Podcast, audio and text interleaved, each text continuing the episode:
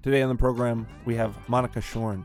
Said you have six jobs. I have, I have six jobs, yeah. who over the last six years has worked in different capacities for different film festivals. Well, maybe I'm getting too old for this. Maybe I need like a real job. Because there are weeks when I can work from home for like three months, and that's awesome. Given all the experience she has with film festivals, she has a lot of advice for filmmakers when they go to make a film, but also when they go to submit their film. To create with intention is one thing, but then to distribute, to exhibit with intention is a whole other. I would say length is one of the easiest ways to get something in. If it's short, if it's to the point, if it's uh, if it's a real commitment to a story universe, I would say specificity. You're listening to Media on the Radio, a podcast that features conversations with media professionals. Thanks to everyone who's been listening. Our numbers on iTunes have been doubling every month. Please give me a like on Facebook and also follow me on Twitter at Media on Radio. And I know you went to, to NYU. hmm I was Um, at Tisch, and I don't know. I was a very anxious film student, being on all the student productions, because I could see where the money was going. I could see all the anguish of the auditions and the late nights. What is Tisch? Oh, Tisch is the um, so it's the Kanbar Institute of Film and Television at the Tisch School of the Arts at New York University. Cool. And can you just talk in general about the program? When I was applying to colleges, I didn't know specifically that I wanted film school. I was always interested in film. And I figured if I'm going to throw my hat into the ring, I might as well make it the best ring it could be. And it's a four year program. They've also got a graduate program for film and television production. It was incredible. I got in for God knows why reason. I think, I think my college application was like an old Xanga blog entry, like really confessional. And I didn't know screenwriting format at the time. I just, I thought, well, this could probably be really cinematic. And they wanted a writing sample, and I sent it. But you know, it's a, it's a familiar story for a lot of suburban kids who grew up watching like Jackass, and you think, well, I can get a camera, and I have friends, and and we can commit something. I don't. I was just talking about this with my husband.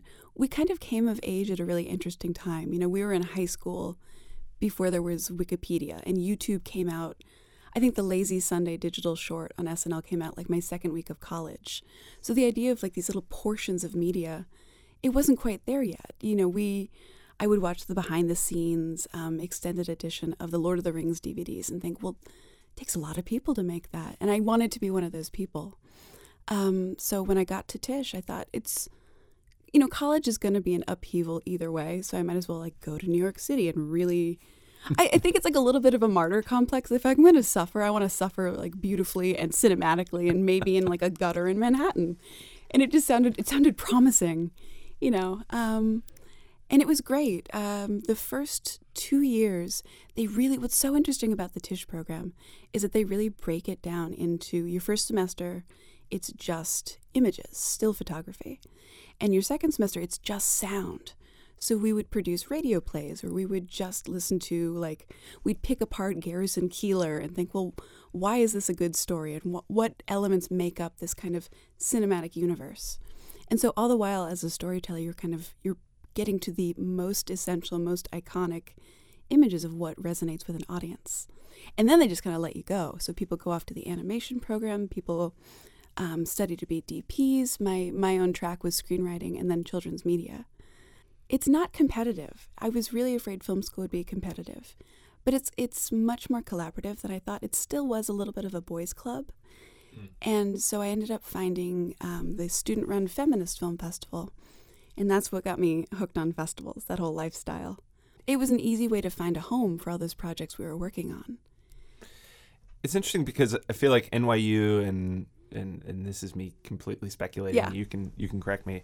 I talked to some uh, one of my friend who's an actor out in LA, and he said the student films are professional films to Well, a certain degree, Yeah, that's the thing. and it's you're modeling this this kind of real world. Um, as opposed to what you referenced before, is somebody just grabbing a camera and Yes. modeling Jackass, for example. exactly. and what I find too is because I've I've worked on really small crews, and you know my last film had a crew of four or five yeah, people. Yeah. What it also models is you're you're playing a specific role, and maybe you're, on your project you're the director, but on another project you're Exactly. you're the production designer or whatever. How, can you talk about that experience? Sure. And it's when you said playing a role, it, it really is, especially when you get to film school, they say, well, this is a place to make your mistakes. it's to, you know, you, of course you're going to aspire to have professional quality, but you're students. And this is the trial and error phase. And they wanted to make sure the stakes were attainable for us. But at the same time, you could really see who fancy themselves Hunter S. Thompson. You know, we had these, everyone picked up smoking. Everyone kind of wanted to be Truffaut, or they, like me, they thought if I'm in New York City, here, this is my Wes Anderson phase. Like, these are my smoking jackets, these are my fedoras. Which is, it was so interesting to see kind of people's aesthetics fall into place like that. But you couldn't stay stagnant there's there's no way because like you said you're playing different roles. So it's really humbling very quickly you know to see wes anderson as a grip or you know, everyone had to be flexible. You have to wear those hats early and often. And a lot of people felt you know more comfortable in that kind of guerrilla film crew and a lot of them gravitated to the doc program or a lot of the real loners they knew that they wanted that solitude of an editing room or a sound booth.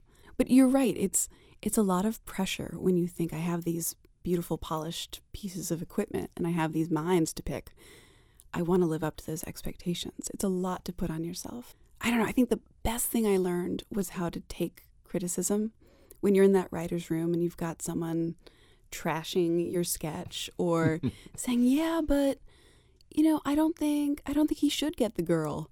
And suddenly it's really raw and it's you're really vulnerable you know, giving feedback now as someone who is on the other side of these submitted things to film festivals, it's a really specific, really intimate kind of rapport you have to you have to start, you know, putting yourself into those shoes.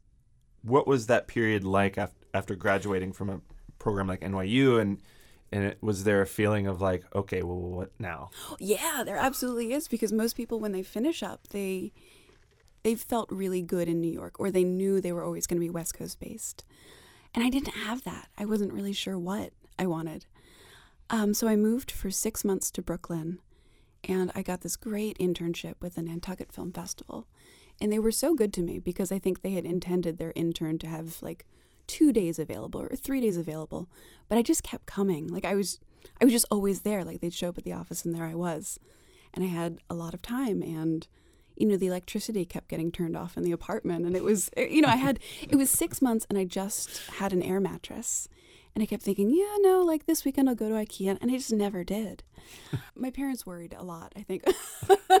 um, but Nantucket was so wonderful because they saw I was there and they couldn't really give me more than the intern stipend they had. But what they could do was start letting me read screenplays. So Nantucket Film Festival is primarily a screenwriters film festival. So they really honor the craft of storytelling, and they have um, late night storytelling where people, their names are drawn from a hat, and you come up. It's like the Moth in New York City and LA. It's just storytelling. Um, so they would send me home with a stack of screenplays, and I could get fifteen dollars a piece just for reading and grading them it was a queen size air mattress, so it was just me. So I thought, well, screenplays can go on the other side. So it was, I don't know, it was my own, it was the only companion I had after college, and it was a really good one. Since you had a concentration in screenwriting, yeah. what was something that you know stuck out in your mind when when you were reading scripts, and how did you grade them? What was your system? Well, that's my, it's still my bread and butter. Um, six years later, they've, I read for four different competitions now. I mean, I, and I don't regret film school in any way, but this has been the best education I could have as a filmmaker. One of the biggest things that's taught me is how much you have to honor that process. Even the worst thing that comes across my desk in a week, someone committed that to paper, and that's more than I've done. You know, like I haven't I haven't written in a couple couple months, couple years. What's interesting is you can definitely tell a lot of people who submit you know they've they've lived a full life and they've retired. And now with this free time they're finally they get to be the hero. And you can really tell that maybe in their real life like that wasn't the role they played. But here on this paper they get the girl and they get the job and they you know they ride off into the sunset. Because i think we all at least you know if you're getting ready for a first date you've got that playlist you've got that soundtrack. You know in your mind you can have that slow swagger in and very rarely does that come to pass. But on the page, you can have that. on the page, like all of those playlists come to pass. Slow mo. Slow mo, yeah. and then you know you're panning from the ground up, and this girl's got great legs, and so it's I don't know. It's it's fantasy. A lot of it is fantasy. You really you do need to be delicate but forthcoming because it's a it's hard. That's like the best thing I learned at, at film school was how to receive feedback and to give it. Because, you know, especially when you're paying to submit and you're paying to have yourself scrutinized, it's it can get rough really quickly. Hmm. Everybody's met people that that come to them, especially if you work in the film industry and they come up to you at a wedding, at a party, and they say, "You know what? I, I just got I got the best idea for a screenplay, and it's all up here, mm. and it's it's just, you know, you wouldn't believe how good it is. It's just perfect." And you know, of course, you're like, "Well, that's cool, man." If you're curious, you ask him what it is. Mm-hmm. If not, mm-hmm. it's like, "Great, man. Well, good luck with that that idea." You know, what what do you think separates somebody like that that may have potentially a really good idea from someone that, that writes a script that then is viable? Mm. How many years of work is that? The thing is, when you've lived with it in your head for so long, once you finally start to commit it to paper, it's a risk. And you're opening yourself up to thinking, how do I do it? And what if it's not coming out? You know, everyone's got that first chapter of a novel, or they've got the opening scene, but nothing else. But I think it's once you get really comfortable using those muscles, like any other muscles, those writing muscles, I don't know, you get in the groove and you start to honor the process. Because I don't know what they say, like a great writer rewrites. That's that's the difference, is being okay with multiple drafts and understanding that it's not a one and done. And if it is a one and done, then that's, you know, a rare and beautiful thing, and we should let the Smithsonian know. You know, but starting off, it's gonna be sloppy. And some people like to, you know, they, they write for, like Tarantino writes for dialog mm-hmm. and he mm-hmm. kind of revels and he can forecast the performances. But for some people, writing is much more atmospheric and they want to kind of craft that story universe. Or a lot of it depends on the genre. If you're working for a sci fi feeling. You've got to kind of nail the technology and nail the different rhythms and relationships of the characters to the world and the, the new challenges that they face. So one of our earliest earliest exercises at, at Tisch at the film school, we would just write a day in the life of a character. You know, and this could be not a not the protagonist, not the antagonist, but the lunch lady at the school cafeteria, but really understanding what her day looked like yeah, I had a writing teacher that had an exercise and it was kind of a theoretical exercise, but it was, you know, it in the cure for writer's block is to go to the building down on Main Street, um, on the corner of First and Main, count 20 bricks over and 20 bricks up, and write a 10 page story about that brick. Ooh, I like that. has to be about that brick. About that brick. Which is, you know, gets completely throws you out of your your mind because yeah. oh well I'm trying to create this huge story. Mm-hmm, mm-hmm. You got to start brick. It's really brick. just really just an exercise. Yeah. But yeah, it's the idea of of there's so much out there to write about. It's just you kind of get stuck in your own head. You do. but I mean, one of the most popular subreddits is just writing prompts, and some of them are bizarre. Like, when dolphins finally wage civil war, what's the treaty going to look like? and it's that kind of disruption. You need, yeah. I think, as a writer, you need a little bit of disruption. Right. And you need a little bit of discomfort. What I learned when I, because I had a creative writing minor in college, yeah. the, the big thing of not knowing. The idea is that, you know, when you're writing, you it's a tactic to not know where the story is going to go. And you're building it and you're seeing it materialize as you write it, as opposed to one of the I think the main points of writing in general is that the story has to go somewhere, is it has to bring somebody to a specific point. and so that is I think a real you know conflict of not knowing, but then it also has to go somewhere. Not only do you have to kind of take the character somewhere, but this so this is my new phrase that I've been using in a lot of my my thinking is there has to be a new normal. There has to be hmm. a new a new daily routine. Even if it's not that much changed, there has to be a new normal, a new set of interesting realities. That. Yeah, that I found it a lot in the films I've been reviewing for festivals and then the scripts that are coming across my desk. You know, it's and I think that's with films that really punch you in the stomach. It's when the characters are resigned or making peace with something. And it's not quite a happy ending, but it's new normal. Mm. I don't. I honestly, I think I, I, think it was my therapist who came up with that phrase. Like, I'm gonna run with this, Kathleen. like, that's that's great. I like this new normal. cool. So let's get into the film festival work that you've done. I know you worked for AFI Docs, and that's a premier festival in, in Washington D.C. It's a documentary festival um, in Silver Spring. Can you talk about the work that you've done over the years or Yeah. last couple years? Yeah, correct? so I think God, I think I've been with AFI Docs for five years now. Um, and I grew up in Silver Spring. I grew up I'm two blocks away from the theater, the Silver Theater and right on Colesville Road. And I started I started off just coordinating the pop-up happy hours they have for their filmmakers. Um, I was the girl running the popcorn machine. And it was small, but I could be useful. I could be kind of that right hand girl. But just being in that energy and being around filmmakers that's that's what I've learned is a lot of them kind of come around the festival circuit at the same time. You see them, you know, they see each other in Sundance or South by Southwest, and then they come to AFI, and generally right after AFI they go off to Nantucket again, um, and it kind of becomes the class of 2014, and there's a familiarity with with each other. So this will be my third year as the um, production coordinator for AFI, but then.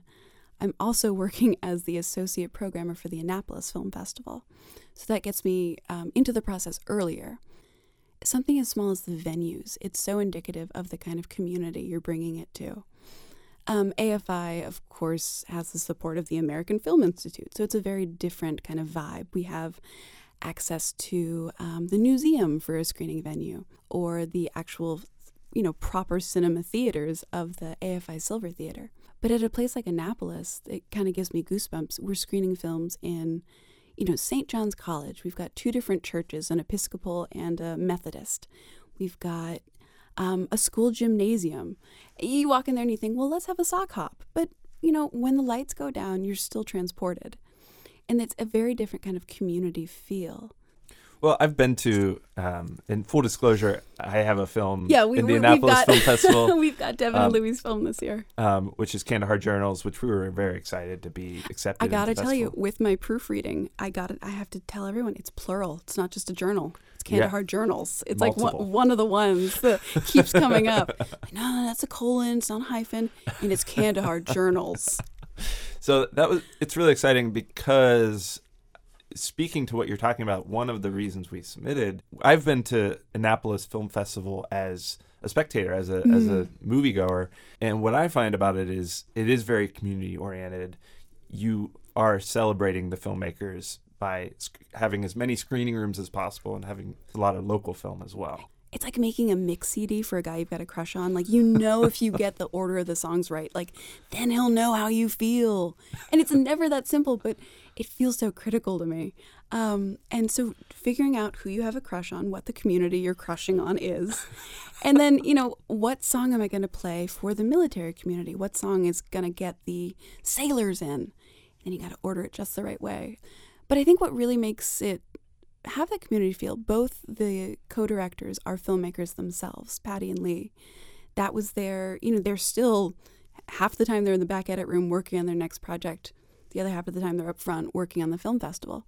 So they know, you know, a lot of times film festivals like um I like at Sundance and at Cannes, they are places to get deals done. They're they're kind of different tiers now where you know you're there for the marketplace or you know you're there for the beautiful celebrities. But there's also the chance to really create conversation. And for some of these smaller festivals, you got to get you got to get the buzz going because you know it's one of the easiest ways to kind of I don't know, make you feel comfortable. Is you know, we're going to we're going to experience this together in the dark. It's going to be a little bit a little bit scary, but when we come out, we're all going to be on the other side and we can talk about it.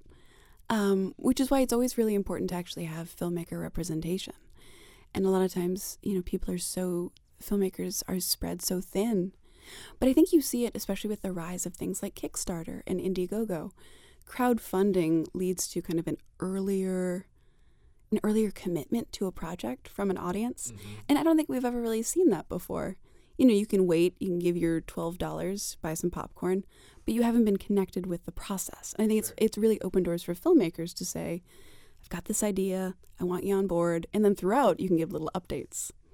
What is it about film festivals and kind of the journey that you go on putting on a film festival? Because you're working, you said you have six jobs. I right? have- I have six jobs, yeah. so it's kind of piecemeal, right? You're you're working these different festivals Yeah. in different capacities. What is it about it that that's fun for you or that brings you back every year? Oh God. I mean, and, and you're asking the question at the perfect time because we are kind of reaching that. You know, you're on call through the weekends. You don't. There are no standard hours, but it's like summer camp. You might have a great counselor. You might have a weird counselor. The food is sometimes terrible. Someone's got scurvy. Someone's got poison ivy. You go home. You're so happy to be in clean clothes. You think, I can't wait to go back again next year. So I, it, there's something about it that really takes I don't know, you can use, use all the phrases. It takes a village, you know, we're a family. But by hook or by crook, you are. It takes five months to put together a festival that lasts four days. And you have to really keep that perspective. Otherwise, you're kind of sitting there and like, oh no, like California Tortilla doesn't want to donate tortillas. like it must have been something I do. But when you're calling upon so many people and you're you're so desperate to kind of honor the film by bringing it an audience and bringing that conversation, it's it's addictive. And I think I don't know, 6 years in I think well maybe I'm getting too old for this. Maybe I need like a real job. Cuz there are weeks when I don't have to wear pants and I can work from home for like 3 months and that's awesome. But then I start to miss I miss the office. I miss being the gypsy again and then I think, okay, put pants on, go to the office. And I get to do it. You know, if if it's not this exposure, they're doing it for the passion. They're doing it for telling that story. Why wouldn't I want to be around that kind of energy? There was there was the big thing with Louis C.K. at the Oscars this year. You know, this mm-hmm. is a short documentary. Yeah, that's hilarious. It hit a little too close to home It for hit me. extremely close to home, and everyone in the room was kind of like, "Okay, Monica, this is your this is your ship." No regrets. No regrets. Yeah. Um, you've done programming for film festivals. What is it that you're looking for in terms of, let's say, in a short? Mm-hmm. What are you looking for in a short that, and it, of course, it's going you're looking to build a program, so that's obviously not a one size fits all answer. But what are the elements, and wh- what makes something that says that's g- definitely going in? Doesn't matter genre versus Mm. something that's like we're, we're gonna have to pass this year. You can tell if something is 32 minutes, that story probably could have been cut down to 17, to 6. I would say length is one of the easiest ways to get something in. If it's short, if it's to the point, if it's a, if it's a real commitment to a story universe, I would say specificity is a really key way of locking in because sometimes it is a little more a little more nebulous, a little more floaty, atmospheric. And the great thing is there is a festival for that kind of work. I think if a filmmaker really does their research and they know why they're applying to where they're applying, it's the same way with college. You know, I didn't apply to cooking school, but if someone really knows that that's what they want, there are places to pursue that. So I think if you know a filmmaker has a at least a somewhat sense, doesn't have to be a keen sense of who your audience is, and they know their own audience. You know, to, to, to create with intention is one thing, but then to distribute, to exhibit with intention is a whole other. Some of the strongest work we have is in that six to 14 minute range. It's got a really distinct voice. It doesn't have to have dialogue, even. You know, some of the best storytelling work is images alone. And some of the most kind of entertaining things are nonstop punchlines and, and bickering back and forth. Can you tell us the dates of the Annapolis Film Festival sure and where we can can. find out more information? Yes. So our opening night is March 31st. For the first time, we're exhibiting a film at the U.S. Naval Academy, which is big news. So we're all kind of making sure our brass knuckles are left at home. You know, I have to totally change my outfit. So it's going to be um, opening night March 31st, and it goes through the weekend of April 3rd, all throughout downtown Annapolis and their arts district. And the slate is released. The tickets are on sale. If people want to go to www.annapolisfilmfestival.com, that's where all the information is. Great. Well, thanks for coming on. Thank you for having me, Devin. The show is recorded at Arlington Independent Media. Check out arlingtonmedia.org for more info. This is Devin Gallagher, host of Media on the Radio, and thanks for listening. Please give me a like on Facebook and also follow me on Twitter at Media on Radio.